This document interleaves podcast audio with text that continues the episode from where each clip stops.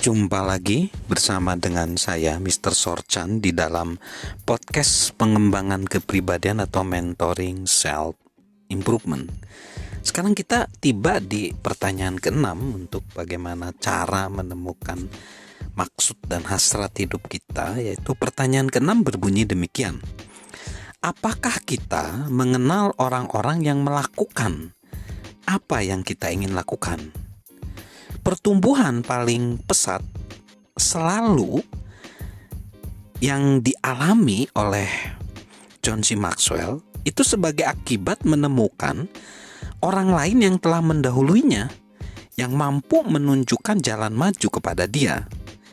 Sebagian dari mereka membantu dia melalui hubungan pribadi, tetapi juga sebagian membantu dia melalui buku-buku yang telah mereka tulis ketika dia memiliki pertanyaan, dia menemukan dalam hikmat mereka. Jadi, John ingin mempelajari cara untuk memimpin lebih baik. Dia belajar dari Melvin Maxwell, dari Bill Hybels, dari John Wooden, dari Oswald Sander, dari Jesus Christ, dan ratusan orang lain.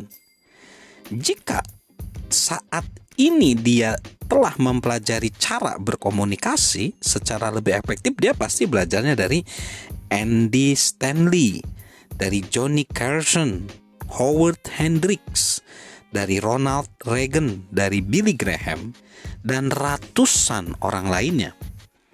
Ketika dia bisa menciptakan dan menulis dalam suatu cara yang membantu orang lain itu karena siapa? Karena Les Tobe Max Lucado, Charlie Wetzel, Les Parrott, Bob Bavard, dan yang lainnya yang telah meluangkan waktunya bersama dengan dia.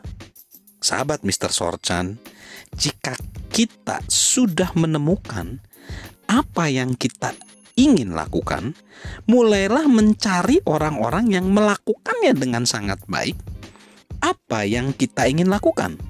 Kemudian, lakukanlah apa yang harus kita lakukan untuk menimba ilmu dari mereka.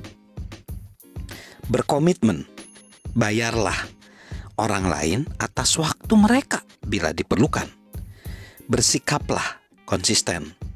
Adakan pertemuan secara sengaja setiap bulan dengan seorang yang dapat mengajar Anda.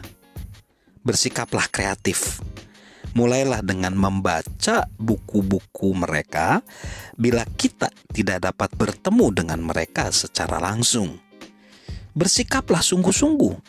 Luangkanlah waktu dua jam untuk persiapan sebelum melakukan pertemuan selama satu jam. Merenunglah. Luangkan waktu dua jam untuk merenungkan setiap pertemuan selama satu jam. Bersyukurlah. Orang-orang tersebut adalah karunia pada pertumbuhan pribadi kita. Pastikanlah supaya mereka mengetahuinya. Jadi sahabat Mr. Sorchan, ingatlah senantiasa bahwa kita tidak dapat sampai ke tempat yang kita inginkan secara sendirian. Kita akan membutuhkan bantuan orang lain untuk menuntun jalan kita. Salam sukses luar biasa, salam bertumbuh terus, dan salam sehat dari saya, Mr. Sorjan.